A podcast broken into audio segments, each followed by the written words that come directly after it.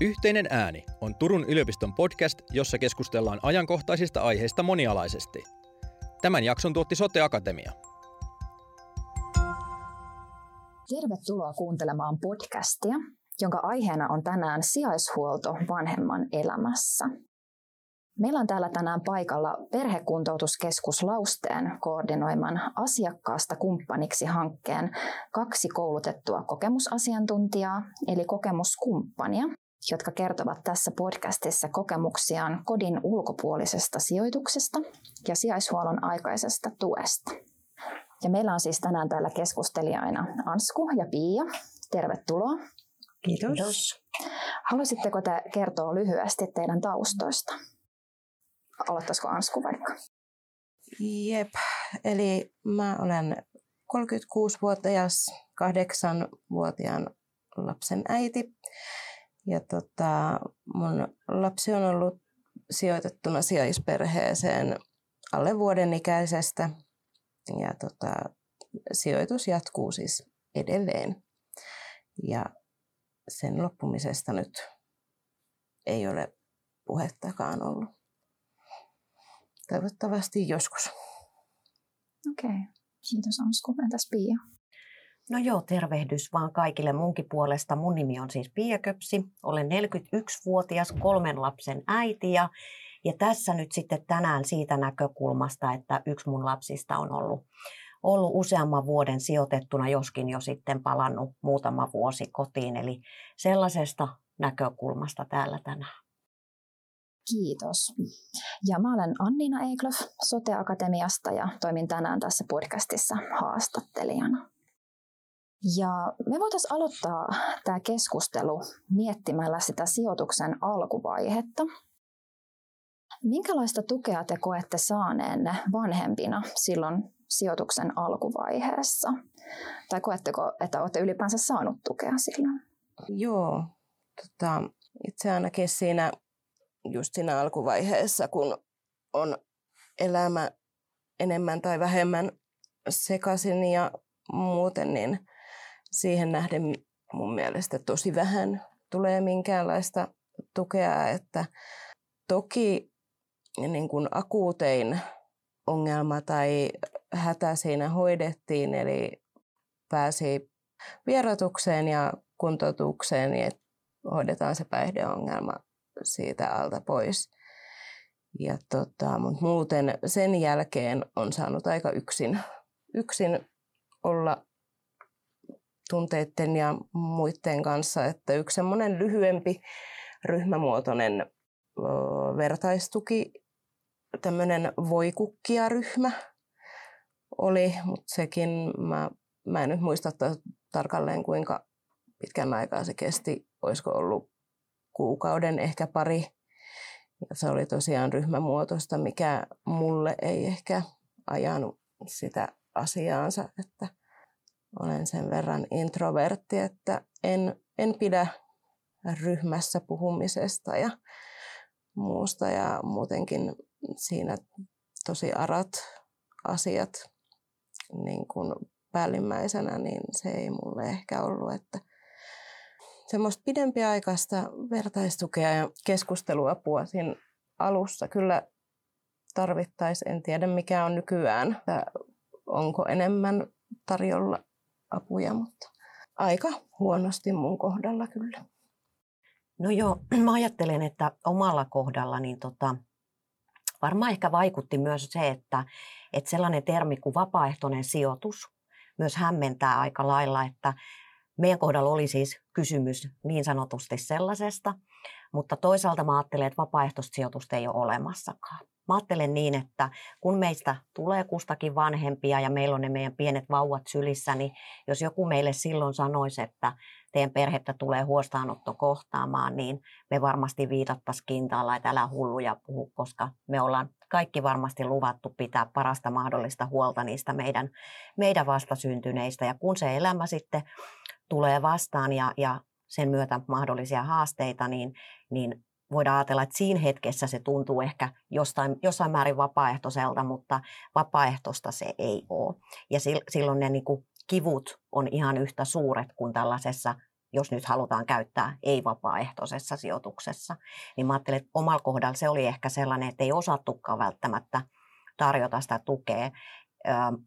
muistan, että yritystä ehkä hiukan siihen oli, mutta että se on myös vaikea, vaikea niin kuin kohta, niin kuin Ansku tuossa sanoi, että, että en voi sillä tavalla niin kuin kadehtia myöskään sosiaalityöntekijöitä tai sosiaaliohjaajia.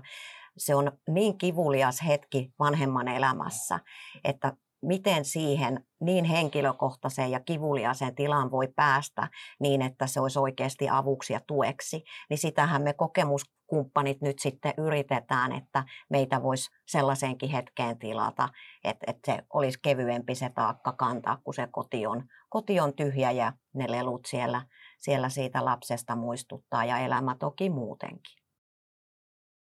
Kiitos. Um, minkälaista tukea te olisitte sitten toivonut silloin sijoituksen alkuvaiheessa? Mä tuossa nyt vähän taisin tätä jo sivuutakin, että semmoista pidempi, pidempi aikaista keskusteluapua, ehkä jonkinlaista ohjausta siihen elämään sen sijoituksen huostaanoton kanssa, koska tosiaan siinä alussa on, se on tosi vaikea se päästä niin kuin elämän syrjään niin sanotusti kiinni siinä, kun sä jäät yksin, yksin sinne, niin jonkinlainen semmoinen ohjaus ja se, että sua oikeasti kuunnellaan. Saa ehkä tilaa tavallaan sille, että ne kuitenkin usein on ne sijaishuollon palaverit tai tapaamiset sosiaalityöntekijän kanssa rajattuja, mm-hmm. niille on tietty tuntimäärä, niin silloin ei kauheasti ole aikaa tai tilaa niille tunteille. Niin mä ehkä ajattelen, että myös ihan se, että, että joku, joka ymmärtää sen kivun ja hädän, mikä siinä tilanteessa on, vaikka se olisi vapaaehtoinen tai vaikka jopa kokisi helpotuksen tunteet, niin siitä huolimatta. Ja niin kuin Ansku tosiaan mun mielestä hyvin toi ton ohjausnäkökulman, niin, niin äh, se on myös vanhemmuuden kannalta niin kriittinen kohta, että menetänkö mä sen vanhemmuuden vai millaisena se jatkuu, jatkuuko se, äh, pystynkö mä tapaa sitä lasta. Ainakin omalta kohdalta muistan, että se oli tosi kivuliasta tavata sitä lasta. Ja, ja sehän pitäisi kuitenkin koko ajan jatkuu siitä huostaanotosta huolimatta, että se lapsi voi joko vierailla kotona tai, tai vähintään sitten tapaamispaikassa, niin se, että vanhemmalla säilyisi se kyky koko ajan pitää yhteys siihen lapseen. Muistan omalta kohdaltani, että se oli tosi vaativaa ja musta tuntuu, että ne lapsen silmät oli sellainen peili, joka kertoi, että mä oon epäonnistunut ja mä oon syyllinen. Ja silloin tuli peruttua niitä tapaamisia ja, ja, ja se oli tosi kuormittava ja raskasta sijaisperheen äiti onneksi omalla kohdalla on ollut sit se henkilö, jolta on saanut tukea ja, ja hän sitten hyvin sai mulle sen mun kanssa puhuttu, että, että on lapsella tosi kuormittavaa, kun sä perut näitä tapaamisia, että hän on, niinku, hän on niinku tosi tuskas täällä, kun hän odottaa viikon, että hän pääsi äitiin tapaan ja sitten pääsin siihen lapsen tunnetilaan, mutta siihen lapsen tunnetilaan pääseminen oli todella vaikeaa, kun se oma tunnetila oli niin voimakas, ettei kestä katsoa edes sitä omaa lasta silmiin. Niin kyllä se tuki silloin, silloin on mun mielestä pelkästään niin kuin joskus vaan kuuntelemista. Mm, tällainen kodin ulkopuolinen sijoitus varmasti herättää paljon erilaisia tunteita ja kuvasittekin tuossa jo aika hyvin niitä tuntemuksia. Haluatteko te vielä kertoa niistä tarkemmin, että minkälaisia tunteita te kävitte siinä sijoituksen alkuvaiheessa läpi?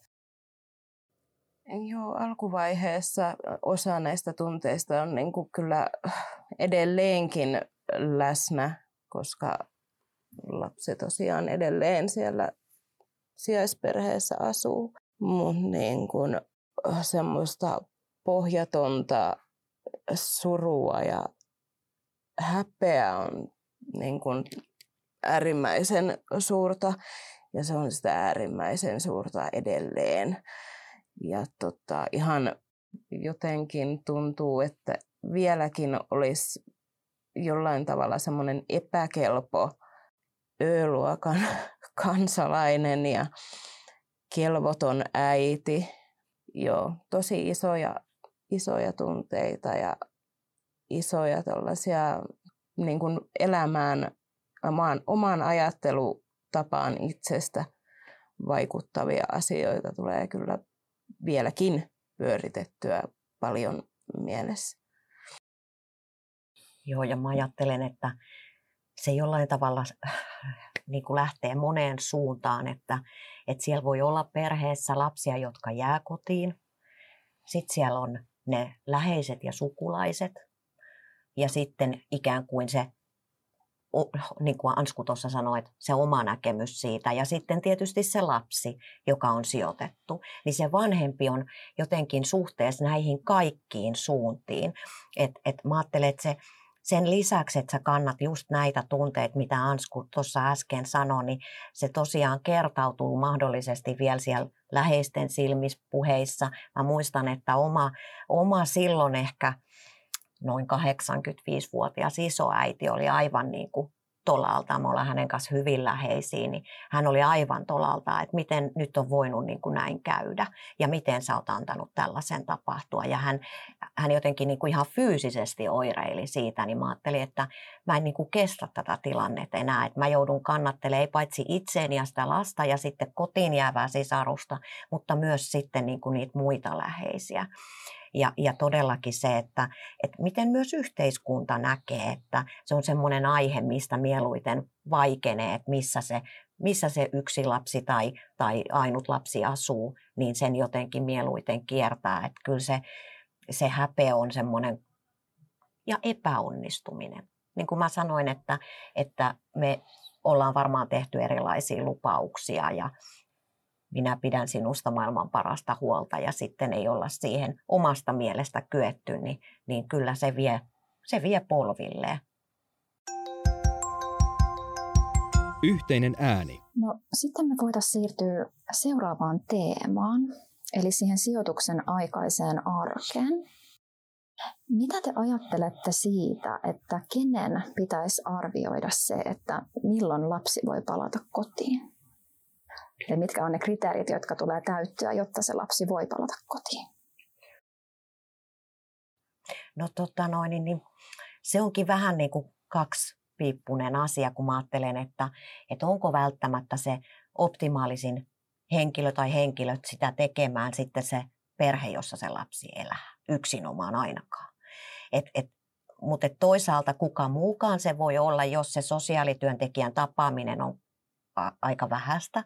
Ja, ja semmoinen tuntuma mulla on, että mitä paremmin asiat sujuu ja menee, niin sen vähemmän se sosiaalityöntekijä ehtii sitä lasta tavata. Koska valitettava tosiasia se, että noi sosiaalityöntekijät on kovin kiireisiä, niin kyllä mun kokemus on se, että me ollaan sitten esimerkiksi jääty aika vähälle sosiaalityöntekijän tapaamiselle, koska meillä on mennyt ehkä vähän liiankin hyvin, niin sitten on vaikea ajatella, että tämä sosiaalityöntekijä olisi se, joka sitä arvio tekisi, koska hän on niin vähän siinä mukana. Mutta vaikea kysymys, äärimmäisen vaikea kysymys. Mä haluaisin vastata tähän niin, että sitä voitaisiin tehdä yhdessä.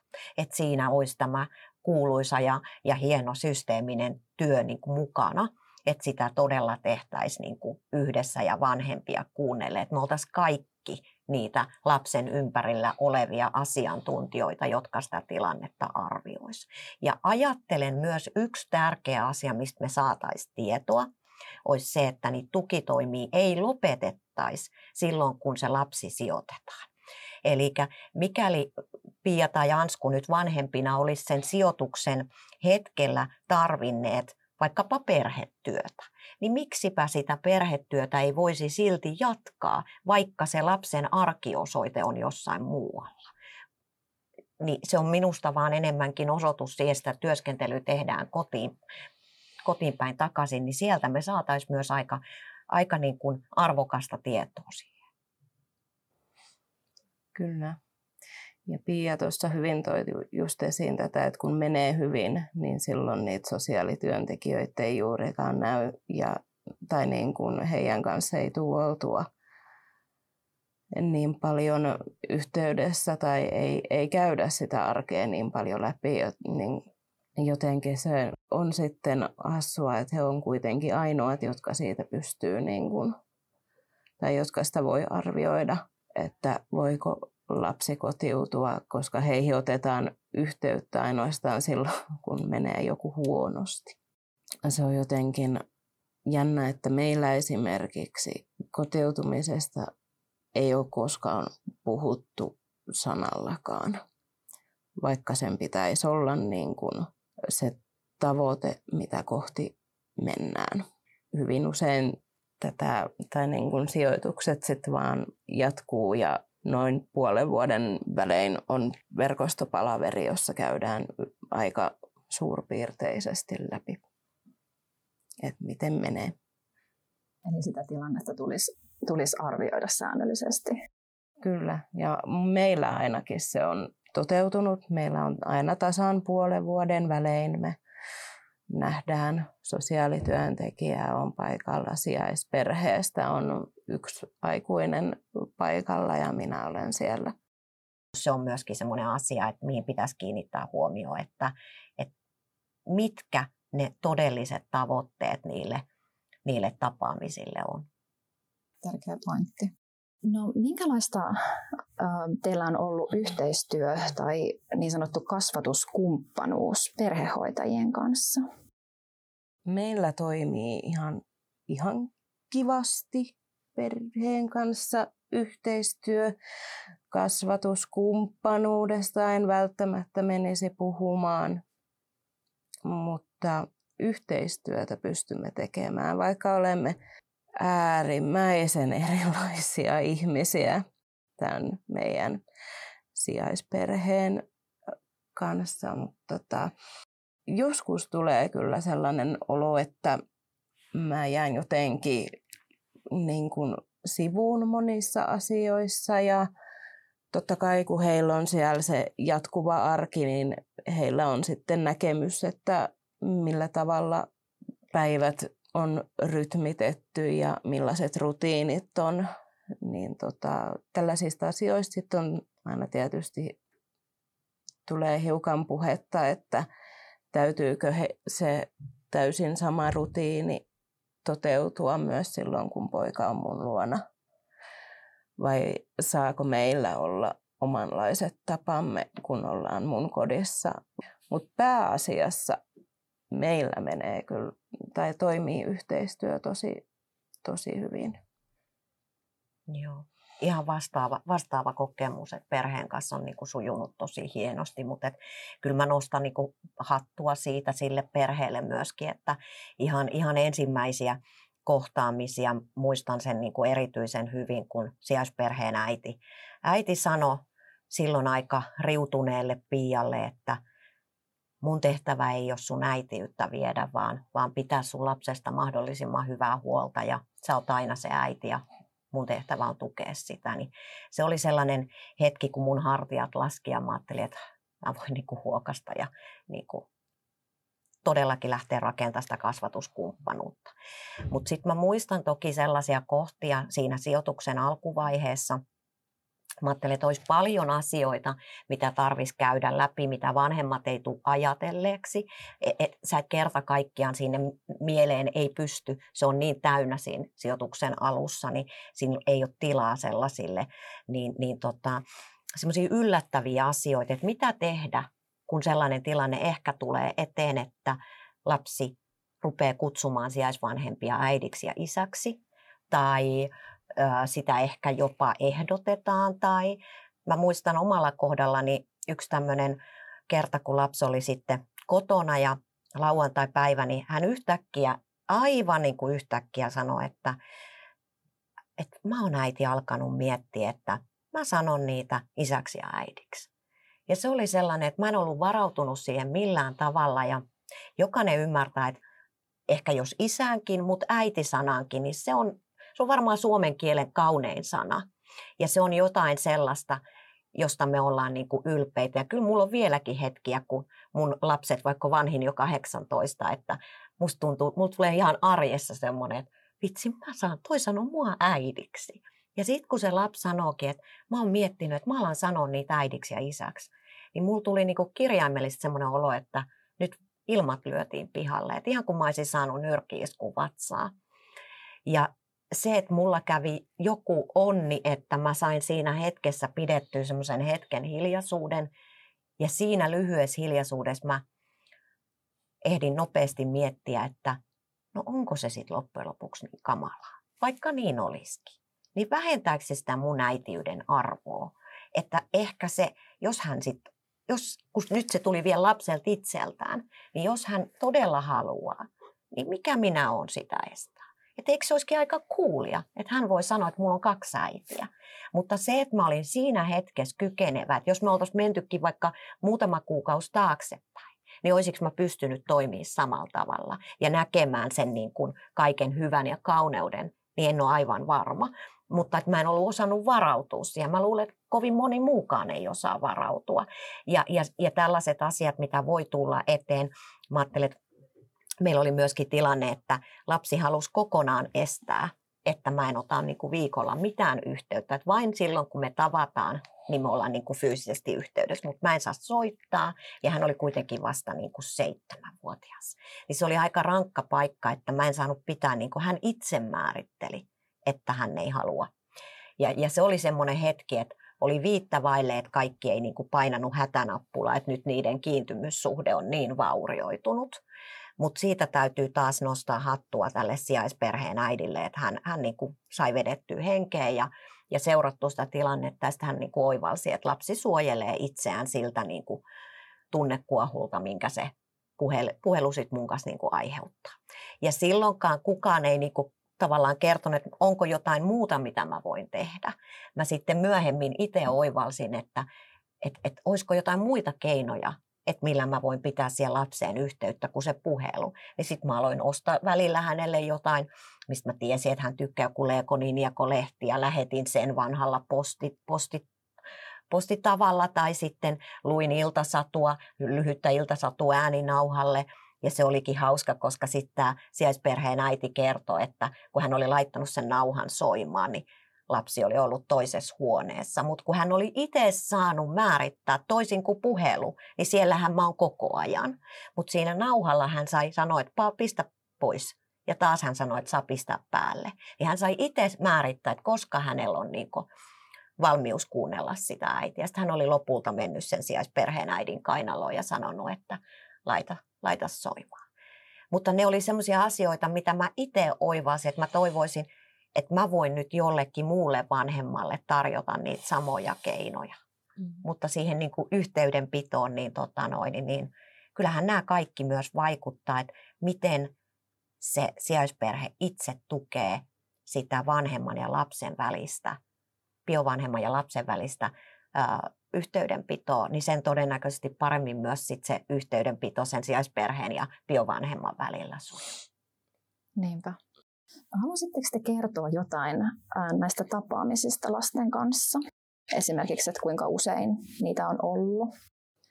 Joo, tota, tämä onkin semmoinen asia, mikä tota, mua aina kovasti mietityttää, koska meillähän on nyt sijoitusta jatkunut sitten seitsemisen vuotta. Ja tota, meillä ollaan menty todella hitaasti eteenpäin näiden kanssa. Että totta kai aluksi tietysti mentiinkin, koska mulla oli silloin olin vierotukset ja kuntoutukset, että tapaaminen aina ei edes ollut mahdollista. Joko mun, koska olin kaukana kuntoutuksessa, niin sieltä ei nyt niin vaan sitten lähdetäkään. Tai sitten ihan niin kuin oma kunto fyysisesti oli niin huono, ettei sitä pientä lasta pystynyt näkemään. Mutta tota, eteenpäin on kuitenkin menty, vaikkakin kovin hitaasti. Et tota, ensin me nähtiin valvotusti pari kertaa kuukaudessa. Ja siitä sitten pikkuhiljaa siirryttiin silleen, että tavattiin valvotusti niin kuin mun kotona, kun aluksi ne oli niin kuin tämmöisessä tapaamispaikassa. Ja sitten siitä pikkuhiljaa jäi se valvonta pois ja tapaamisten tämä aika piteni. Mutta missään vaiheessa me ei olla niitä oikeastaan niin kun itse tapaamisia, niitä ei ole sen tiheämmin, vaan me ollaan edelleen tilanteessa, että tapaamme kaksi kertaa kuukaudessa. Mutta tapaamiset sitten kestää, että ne on niin kuin yön yli. Että ollaan niin kuin, on yökylässä.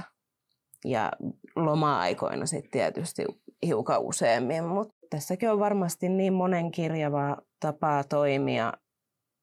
Niin kun, tämä on ollut mulle aina semmoinen, miten sen sanoisi, semmoinen vähän niin kuin kova paikka, että minkä takia meillä mennään niin hitaasti eteenpäin ja miksi minä näen lastani niin harvoin, kun toisilla on joka viikko ja voidaan olla pitkiäkin aikoja silleen, että ollaan niin sanotusti kotilomilla.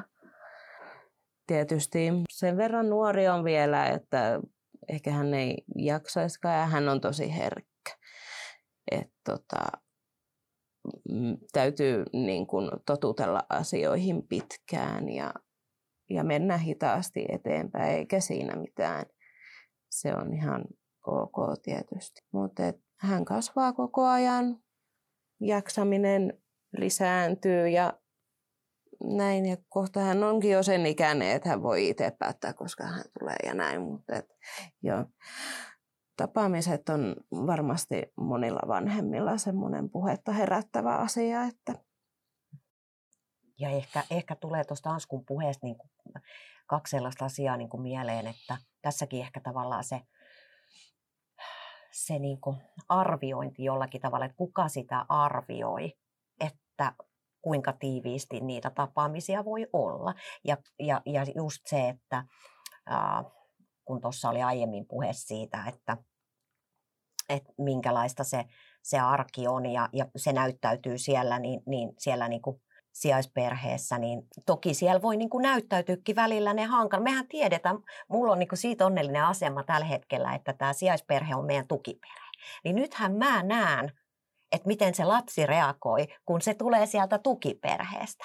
Eli tavallaan niin kuin kuppi on kääntynyt, koska aikaisemmin se on ehkä ollut niin, että he ovat nähneet, miten se lapsi reagoi, kun se tulee kotoota. Ja varmaan välillä on tullutkin tunteita, että että jos se kotona olo on niin kuin tollasta. Niin kuin mulla tulee välillä semmoinen sunnuntaisin, kun lapsi palaa tukiperheestä, että oliko se hinta tämä.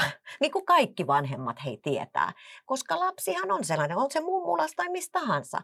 Niin sitten kun se tulee se sunnuntai-ilta, niin näytetään kaikki ne tunteet. Ni, niin tavallaan niin kun, sitten me biovanhemmat saatetaan jäädä aika ikävään asemaan, jos tavallaan ne tunteet, mitkä on tosi luonnollisia, laitetaan vaikka sen piikkiin, että no siellä ei nyt ole hyvä olla tai jotain muuta vastaavaa. Mutta sitten myös se näkökulma tähän, että ne voi joskus olla myös vanhemmalle. Että Ansku puhuu lapsesta, mikä on aina niin kuin ykkössijalla. Ja mä ihailen, paljon tunnen vanhempia, joilla on lapset sijoitettu, niin täytyy sanoa, että mä kyllä ihailen valtaosaa vanhemmista, jotka on niin venynyt ja paukkunut tavallaan sen oman rakkautensa ja semmoisen niin kuin yhteistyökyvykkyyden kanssa päinvastoin kuin ehkä ajatellaan tai luullaan, mutta se, se tosiaan se tunne, mikä voi vanhemmalla olla jo ennen tapaamista tai tapaamisen jälkeen. Nyt on pakko kertoa teille semmoinen, kun mä joskus luin tätä, mistä asiakkaasta kumppaniksi hanke on lähtenyt alkuun New Yorkista, niin siellä äh, on koulutettu vastaavia henkilöitä. Ja siitähän tämä on niin kuin, todettu hyväksi siellä. Niin mä luin siitä, heillä on semmoinen lehti, nyt en muista sen nimeä, niin siellä oli tämmöinen tarina, yksi tämmöinen kokemuskumppani oli kertonut, että hän oli ollut just tämmöisessä tapaamisessa niin kuin vanhemman tukena.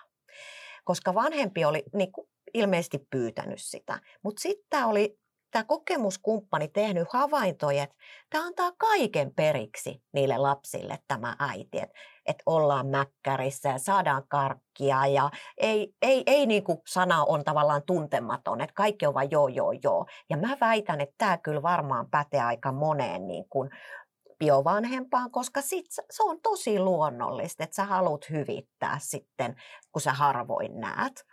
Niin sitten tämä kokemuskumppani oli ajatellut, että okei, että hän ei niinku puutu että hän antaa sen tämän tapaamisen mennä, mutta sitten hän oli ottanut sen jälkeen niin kuin puheeksi, että huomaaksa, niin kuin, että, että nämä lapset vähän nyt niin kuin pyörittää sua. Ja siitä oli syntynyt kuin tosi hyvä keskustelu. Ja sitten se vanhempi oli jotenkin oivaltanut, että niin justiin, että et ei se nyt silti niin ole, että hän, on niin kuin, tavallaan, hän voi rahalla ostaa sitten sen niin kuin kaiken oman syyllisyyden pois. Niin mä ajattelin, että kaikki nämä tunteet usein jää myös niin kuin näiden tapaamisten niin kuin ulkopuolelle, että ei ole ketään, kenen kanssa purkaa sitä jännitystä. Siellä just voi olla se kotona asuva sisarus, jota sitäkin jännittää, että nyt se mun niin kuin sisko tai veli tulee kotiin, miten täällä pitää olla. Ja sitten se voi se lapsi tulla sinne ja se ajattelee, joko se voi olla vähän ulkopuolisen olonen tai ajattelee, että no minä tuun nyt näyttelemään, niin kuin oma lapsi on sen luontoinen, että hän sit niin näyttää, että tämä on minun valtakunta ja sit, ja mulle ei ole ketään, kenen kanssa mä niin kuin puran niitä ja just sitä tunnetta, että mä en voi edes katsoa häntä silmiin. Niin mä jään sinne kotiin yksin. Että sillä lapsella sitten kuitenkin on se sijaisperhe, mikä tukee häntä. Niin, niin myös ne on mun mielestä tärkeää huomioida. Joo, kiitos. Oli tosi mielenkiintoinen tarina. Yhteinen ääni. No, seuraavaksi me voitaisiin sitten siirtyä meidän viimeisen teeman pariin. Eli miten työntekijöiden tulisi huomioida biologinen vanhempi, jonka lapsi sijoitetaan. Ja mä haluaisin kysyä teiltä, että mitä te toivoisitte tai mitä te olisitte toivonut työntekijöiltä? Eli miten he olisivat voineet huomioida teidät biologisena vanhempina sijoituksen aikana? Aika iso kysymys.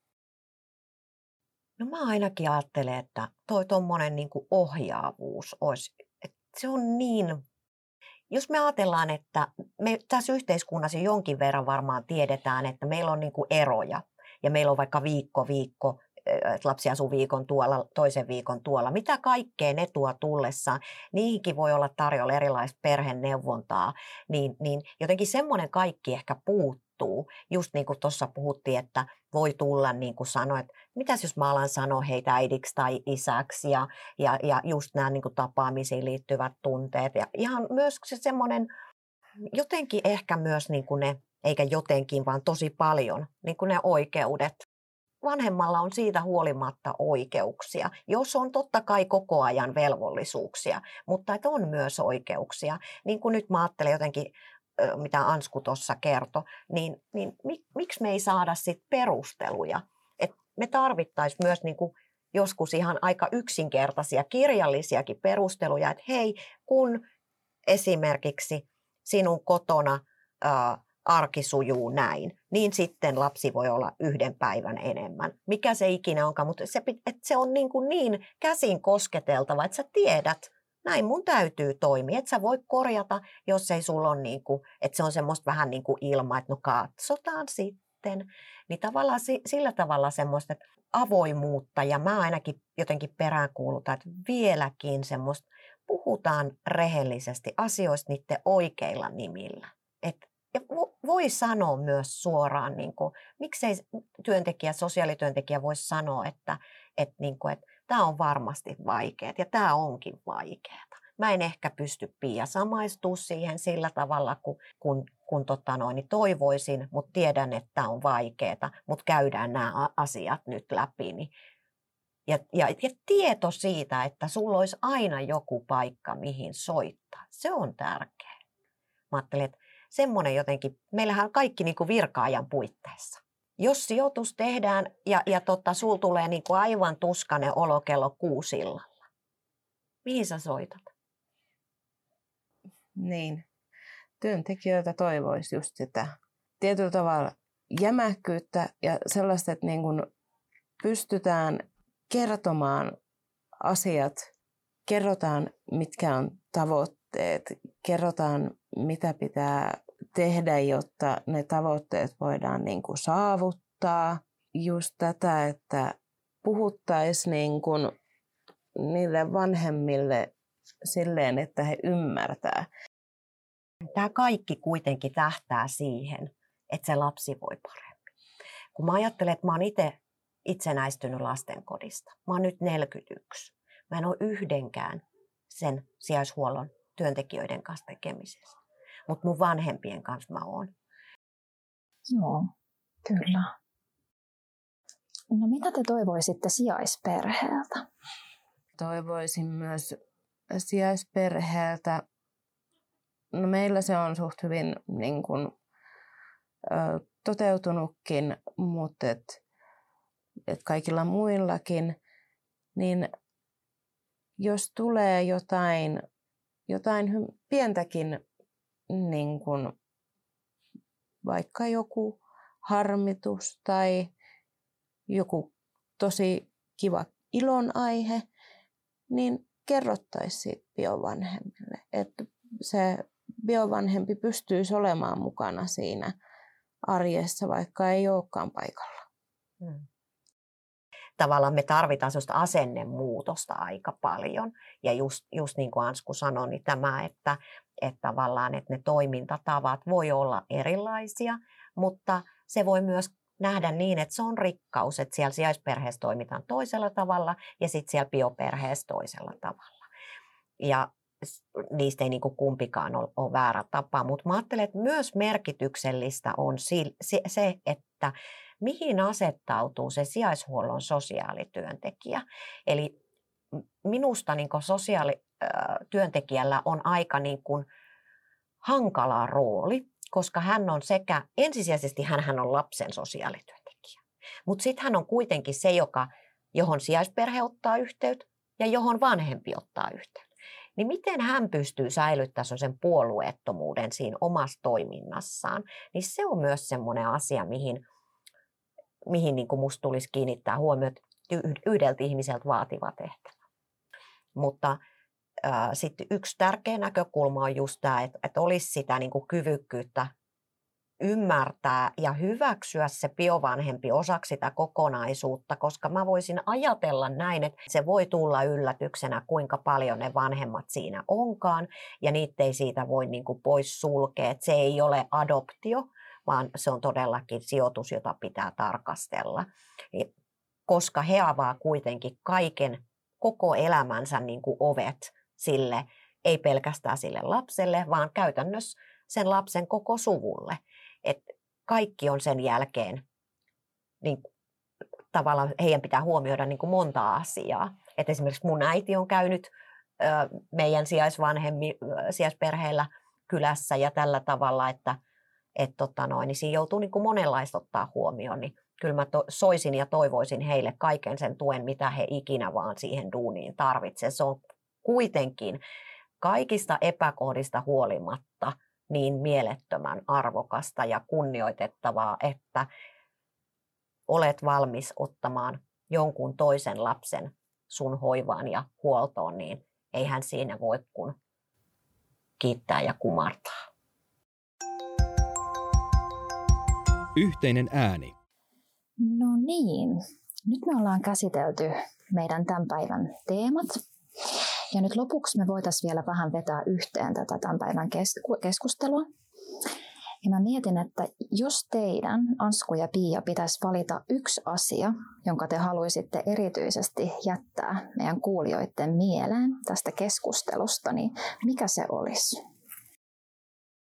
Siis mulla oli vaan jotenkin ollut tämä mielessä, että vaikka, vaikka se lapsi on sijoitettuna perheeseen ja hän asuu poissa sen biovanhemman luota, niin silti se biologisen vanhemman vanhemmuus ei koskaan pääty kyllä mä silti kaikesta tästä, niin kun, mitä ollaan käyty, niin nostaisin kuitenkin sen, niin kun, että me päästään jo aika pitkälle toisen asemaan asu, asettautumisella. Ja se, kun me pohditaan sitä lapsen parasta, niin että me katsottaisiin sitä sieltä ei-tietämisen tilasta. Ja kysytään siltä lapselta. Kysytään siltä lapselta itse, että mitä sinä haluat ja, ja sekin on toki sitten asia, joskus lapsi voi vastata, että en halua käydä kotona tai en halua nähdä äitiä. Niin silloin me tullaan tietenkin sen asian eteen, että mitä sitten. Ja se on sitten asia niin kuin erikseen, mistä voitaisiin puhua niin kuin lisää, että sekin pitää sitten jollakin tavalla niin kuin vanhemman, vanhemman mä ajattelen niin kuin, se on vaikea hyväksyä, siihen tarvii apua, mutta että ollaanko me nyt tällä hetkellä siinä tilanteessa, että me kuullaan lasta riittävästi. Mä, mulla on semmoinen yleinen käsitys, että ei ehkä olla. Niin, niin sillä toisen asema-asettautumisella ja sitten sillä lapsen kuulemisella niin, niin, ja, ja sillä, että pidetään, niin kuin, pidetään tarkoituksenomaisia tavallaan kohtaamisia, että, että just näistä tapaamisistakin, niin, niin mietitään sitten ihan oikeasti, että millä tätä tilannetta saadaan kohennettua ja Haluaisitko sinä tässä välissä lukea? Joo, mä haluan sen takia lukea tämän runon teille, että, että tota, mä haluan tällä myös osoittaa sitä, että se toisen asemaan asettuminen on tärkeää ja se, että me myös me biovanhemmat otetaan aika monta näkökulmaa huomioon ja yritetään niiden kanssa elää. Tämä menee siis näin, että me käveltiin koulun kevätjuhlasta pois. Minä, sun sijaisäiti, sinä ja sun sijaissisarus. Kun siinä koulun pihalla sitten sanoit sijaissisarusta veljeksi, en oikein tiennyt, miltä musta tuntuu. Olin kai hämmentynyt, iloinen ja surullinen samaan aikaan. Olihan sulla ihan oikea siskokin. Mutta veli, sitä täytyy pohtia. Eniten olin silti kai liikuttunut. Sä tunnuit olevan ylpeä sanoessasi häntä veljeksi. Samalla kuitenkin mietin, että onko niin vaan helpompaa sanoa veljeksi ja torjua kysymykset, joita sijaissisarukseksi kutsuminen toisi mukanaan. Mutta mä kuulin sun äänessä ylpeyttä ja se oli tärkeintä. Kiitos, kiitos Ansku ja Pia. Noi asiat, mitkä nostitte esille tässä vielä lopuksi ja tiivistitte, niin ne on varmasti tosi tärkeitä asioita, joita kaikkien sijoitettujen lasten ja heidän vanhempiensa kanssa työskentelevien niin olisi, olisi tosi hyvä pitää mielessä. Kiitos Ansku ja Pia siitä, siitä, että te pääsitte tänne tänään keskustelemaan teidän kokemuksistanne. Kiitos. Kiitos. Kiitos. Yhteinen ääni.